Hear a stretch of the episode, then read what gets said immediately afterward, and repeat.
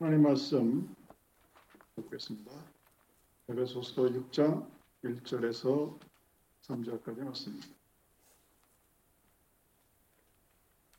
Ephesians 6, 1 to 3, 에베소 6장 1절 3절 공부하시겠습니다. 자녀들아, 주 안에서 너희 부모에게 순종하라. 이것이 옳으니라. 내 아버지와 어머니를 존경하라. 이것은 약속에 있는 첫 내명이니 이로써 내가 잘 되고 땅에서 장수하리라. 호를 얘기하면 동양에서 말하는 한자는 신체 발모는 신체 발모 수지 부모 모든 것은 부모로께로 왔다. 맞습니다. 맞는 이야기죠. 그래서 자신의 몸을 소중히 여겨야 됩니다. 왜냐하면 모든 것을 부모로부터 받았기 때문이다. 이것이 바로 호의 시작이라고 얘기합니다. 기독교에서 말하는 효,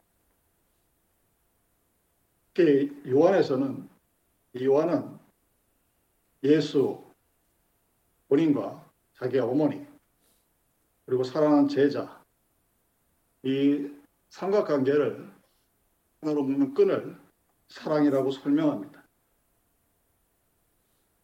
그래서 이 성경에서 말하는 효라는 개념은 사랑인데 그 사랑이 주님과의 관계에서 이루어진 것이라고 정의를 합니다.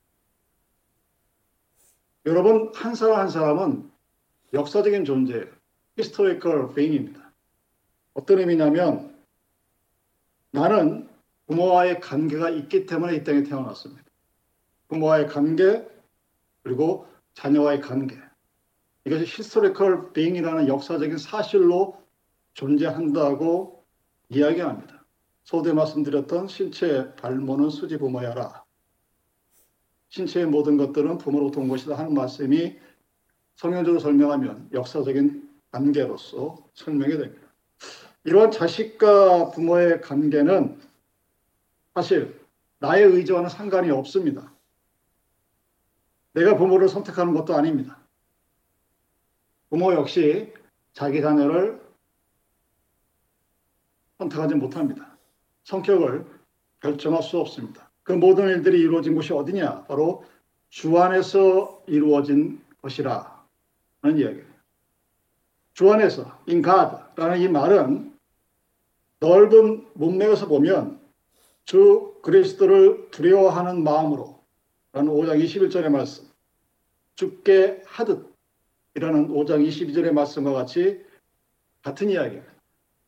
그주 안에서라는 이 말의 의미는 주를 두려워하는 마음으로 즉 주를 사랑하고 공경하고 두려워하면서 주님께 하듯 부모와 자녀가 서로 관계를 맺어라 하는 의미로 우리에게 들려주는 것입니다.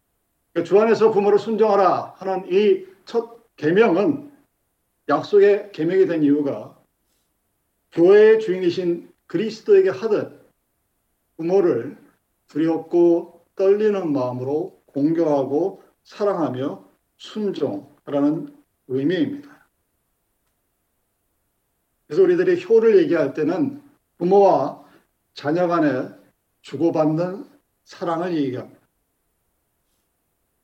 그러니까 부모가 내리사랑이라고 하죠. 자기 부모를 사랑하는 것보다 자기 자녀를 더 사랑합니다. 저도 그랬고 우리 부모님도 그랬고 우리의 자녀들도 그럴 것입니다. 그 한없는 내리사랑에 자녀들이 보답하는 뜻에서 정성을 다하는 것. 한자성어로 부자, 자효. 어버이는 자유롭고 아이들은 효성스럽다는 그런 의미죠.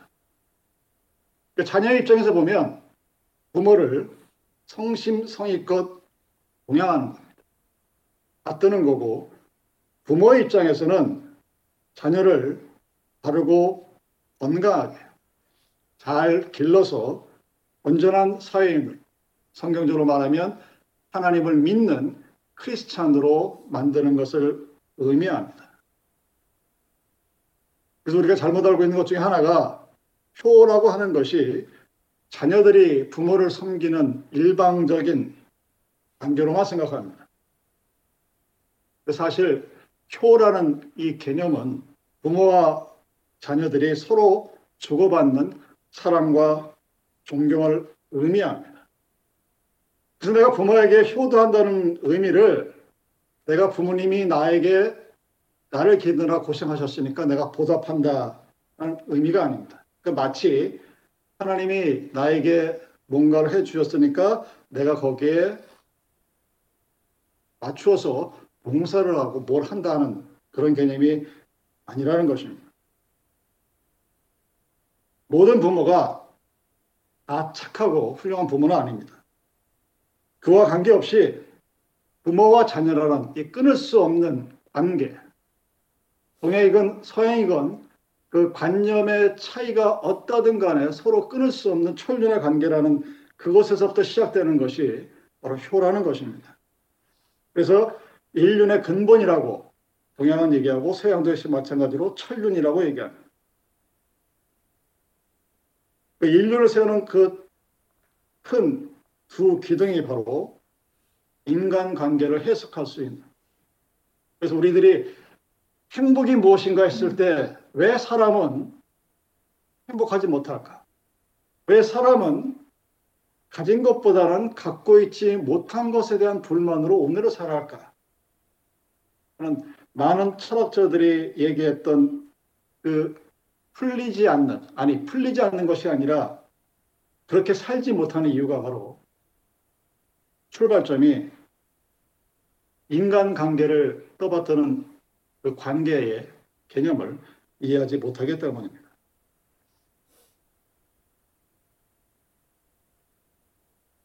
자식이 부모를 사랑합니다.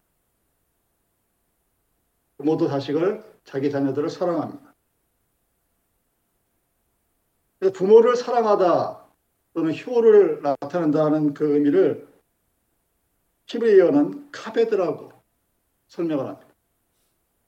직역을 하면 무겁게 여기다는 거예요. 말로 비중 있게 생각하고 자신이 어떤 행위를 할 때 priority number one이라는 그런 뜻입니다. 근데 사실 우리가 살고 있는 세상을 보면 못된 부모도 많죠. 물론 대부분의 부모는 착합니다. 또 대부분의 자녀들도 부모에게 잘하지만 간혹 아주 못된 그래서 사람이 털을 뒤집어 썼나 하는 그런 말을 듣는 자녀들도 있습니다. 왜 그런 일이 벌어지느냐? 여러분 효라는 것, 부모와 자녀 간의 관계의 첫 출발점은 바로 존경심입니다. respect each other. 이게 없으면 부모 자녀 간이라도 부부 간이라도 모든 관계에서 이 존경심이 사라지면 흐트러져요. 그래서 행복감을 느끼지 못하고 항상 뭔가 그 부족한 것을 찾아 헤매는 성경적인 표현으로 따르면 마시도 마시도 목이 많은 상태로 세상을 살아가게 되는 것입니다. 이 시간에 왜 효도해야 되느냐? 효도를 하면 복을 받는다. 성경에서 말하는 것처럼 땅에서 복을 받고 건강의 복을 받고 존귀한 사람이 되고 강성해지는 복을 받는다. 그러면 다 아는 얘기죠. 왜 제가 부모 자녀 간의 사랑의 관계, 효의 관계의 출발점이 respect, 존경심이라고 했느냐? 그 예화 중에 하나가 바로 우리들이 잘 알고 있는 링컨 대통령입니다.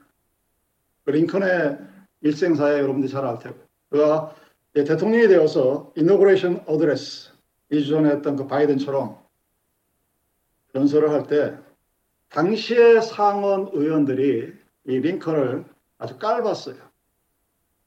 respect가 아니라 disrespect를 했어요. 왜? 링컨의 아버지가 구두 수선공이었기 때문입니다. 지금도 마찬가지지만 그 옛날에도 부모의 직업에 많이 휘둘리는 것이 오늘의 삶입니다.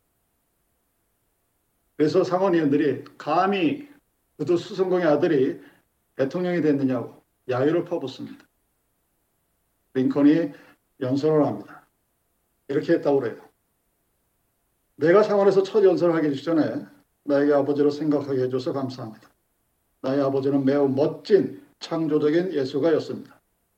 아버지보다 더 아름다운 구두를 만들 줄 아는 사람은 이 세상에 없습니다. 내가 앞으로 어떤 정치를 하든지 내 아버지가 위대한 예수가였듯이 그런 위대한 대통령이 되지 못하려는 것을 나는 잘 알고 있습니다. 나는 결코 나의 아버지를 능가할 수 없습니다. 하지만 당신들 귀족 여러분에게 한 가지 말씀드리고 싶습니다. 만일 나의 아버지가 만들어드린 구두가 여러분의 발에 잘 맞지 않거든 나도 아버지에게 배운 기술이 조금 있으니 나에게 말씀하십시오. 나는 훌륭한 제학은 아니지만 최소한 여러분의 구두는 수선해 드릴 수 있습니다. 연락만 주십시오. 그러면 언제든지 여러분의 집으로 달려가겠습니다. 링컨 대통령이 상원에서 한 연설이 이 이야기를 들은 상원 의원들이 한마디도 못하고 조용히 있었죠. 링컨이 링컨이 될 수 있었던 이유는 바로 이 아버지에 대한 존경심이었습니다. 바로 그 아버지가 우두수성공이라는 지금도 예전에도 별로 썩 좋지 않은 직업이라고 생각하는 그런 직업을 가진 아버지였었지만 링컨에게는 그 누구보다도 위대한 창조가요, 예술가요, 살림꾼이요, 자기의 아버지였다는 사실입니다.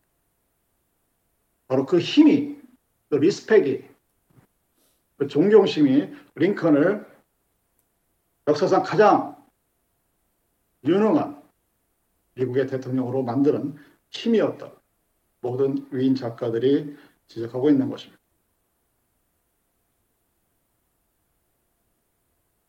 이것이 자녀가 해야 할 일입니다. 그러니까 부모는 어떻게 되느냐? 부모 역시 자녀를 사랑한다고 말합니다. 이 부모의 자녀 사랑을 얘기할 때 서양에서는 메가더의 기도문 아마 여러분한테도 제가 말씀을 드렸고 다들 알고 있는 메가더 장군이 자기의 자녀들을 했을 때 했던 그 기도가 아주 유명합니다. 서양의 메가더 장군의 기도문이 있다면 동양에는 이 차례 여사라는 YMCA 장을 여기만 그 어머니의 기도가 있습니다. 감리교 계통에서는 아주 유명한 어머니의 기도죠.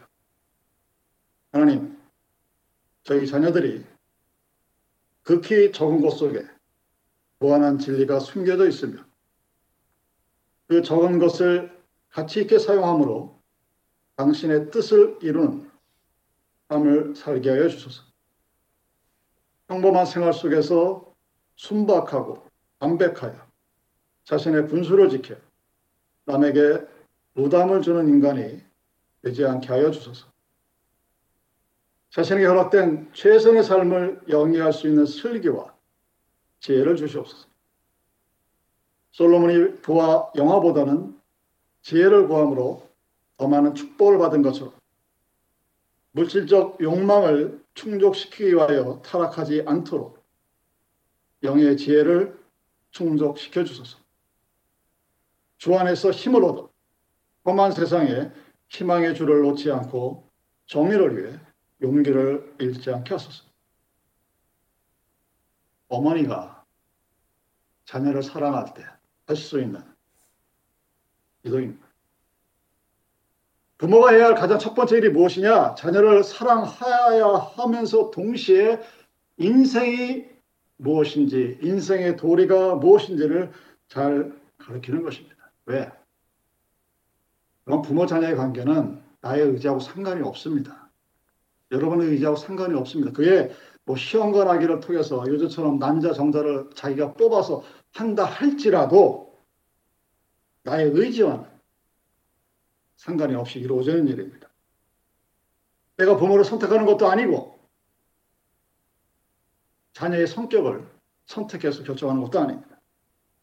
그 모든 일이 바로 주 안에서 이루어지는 하나님의 창조 사역의 하나이기 때문입니다.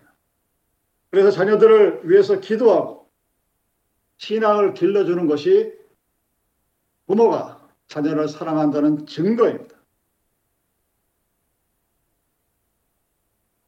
한국교회에다 이 기준을 들이대면 재직 예직분을 감당하지 못할 분들 아마 과반수가 넘을 거예요.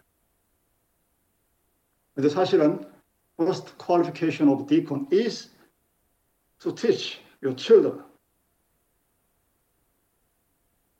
하나님의 사랑을 가르치는 것이 부모의 첫 번째 도리이자 하나님 앞에 사람들 앞에 내가 나의 자녀를 사랑한다는 증거입니다. 그렇게 했을 때 오늘 성경이 우리에게 약속하듯이 하나님께서 말씀하신 그대로 우리의 자녀들이 우리의 기업이 되고 우리의 상급이 될 것이요.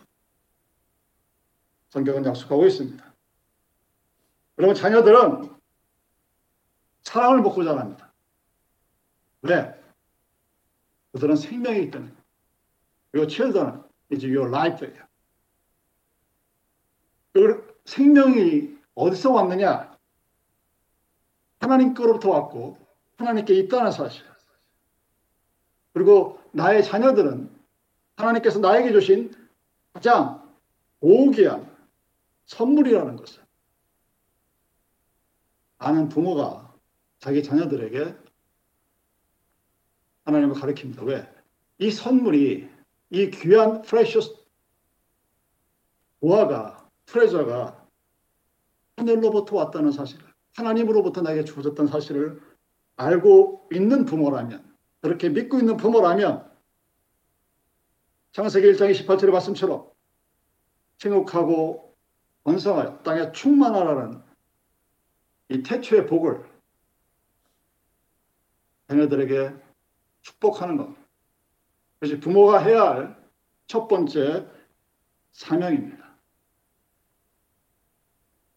모든 부모들은 자기의 자녀를 축복하고자 합니다. 잘 되기를 빕니다. 성경에서 말하는 그 자녀의 축복에는 훈육과 경계가 있습니다. discipline이 있습니다. 단순히 후지럽거나 비난하는 것이 아닙니다. 여러분 심리학적인 접근을 해서 우리들이 실수하고 잘못하는 부모의 행동, 아이의 행동 너무나 책이 많죠. 가만히 읽어보면 그 모든 책들은 제가 늘상 말씀드리지만 근본에 대해서 얘기하지 않습니다. 성경은 그 모든 부분을 자세히 디테일하게 말하지 않습니다. 우리들에게 말하는 것은 standard예요. 그래서 우리는 그것을 바이블이라고 표현합니다. 내가 무슨 일을 할 것인가 결심하거나 또는 방향을 전환할 때 그 기준점이 되는 standard point가 바로 바이블입니다. 그래서 자녀를 사랑하고 자녀를 축복해야 하는 부모의 standard point가 바로 훈육과 경계입니다. 아버지가 어머니가 어떤 이미지로 남아있어요. 여러분 얼마 전에 한국의 그 호랑이 이야기를 소설로 쓴 2세의 동화집을 뉴스를 통해서 들어보셨는지 모르겠어요. 떡 하나 주면 앉아 잡아먹지 하는 그 호랑이 이야기를 가지고 자기 할머니와 자신의 인생사를 그린 동화입니다. 한번 읽어보세요. 굉장히 굉장히 아주 잘 쓴 그런 책입니다. 거기서 그 할머니가 누구일까? 어렸을 때는 그 할머니는 저에게 무서운 존재였습니다. 왜? 떡을 안 주면 나를 잡아먹는 존재니까. 여러분 심리학에서 그 할머니를 어떻게 해석하는지 아십니까? 자기의 어머니로 해석을 해요. 이게 도대체 무슨 소린가? 제가 그 이론을 처음 접했을 때 좀 받아들이기가 어려웠습니다. 여러분 안에 그려져 있는 아버지와 어머니의 이미지를 한번 생각해 보세요. 왜 세상에 부모의 사랑을 노래하는데 어머니의 사랑과 아버지의 사랑을 노래하는 비율이 8대 2라고 합니다. 여러분 다 알고 있다시피 마더스데이에 바깥에 식당 예약하는 것은 정말 어렵습니다. 파더스데이는 널널해요. 안 가. 오지도 않아요, 잘. 왜 그럴까요? 그건 여러분 각자의 모습들이지만 이 부모가 갖고 있는 이미지가 자녀들에게 존경을 받아야 됩니다. 그리스도인들이라는 이 기본 크리스찬은 상호 복종입니다. respect each other, obey each other. 그런 이유가 뭐냐? 하나님 예수 그리스도 안에서 하나의 형제요, 자매요, 또한 하나이기 때문이라고 합니다. 갈라디아 3장 28절에 있는 너희는 유대인이나 헬라인이나 종이나 자유인이나 남자나 여자나 다 그리스도 예수 안에서 하나이니라 하는 이 말은 단순한 성교적인 관점에서뿐만 아니라 가장 근본적인 인간관계에서도 부모와 자녀가 동등한 선위에 있음을 말하고 있습니다. 근데 우리의 부모들이 그랬듯이 그리고 지금의 우리들의 세대가 그랬듯이 또 우리의 자녀들이 그랬듯이 부모들은 자녀를 자기의 포지션으로 생각을 해요. 거기서부터 모든 가정의 문제가 시작이 됩니다. 그래서 많은 아이들이 누구에게 상처를 받는지 아십니까? 부모네요. 저도 지나간 세월 되돌아보면서 내가 했던 행동이 우리 아이들에게 어떤 의미였던가를 생각하게 하고 하나님이 그것을 remind 시켜줄 때마다 회개할 수밖에 없게 됩니다. 상처를 주지 말고 아이들에게 상처를 주지 않고 그들의 잘못을 바로잡는 것은 교육적인 education skill이 아니에요. 성경은 말합니다. 자녀를 노엽게 하지 말라. 얼마나 많은 부모가 자기의 자녀들을 화나게 합니까? 자녀들 스트레스의 99%는 부모로부터 오는 거예요.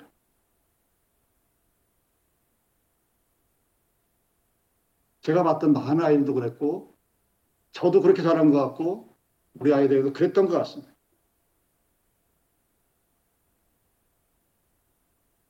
엄마 눈치 보고 아빠 눈치 보는 아이들 너무나 많이 봤어요.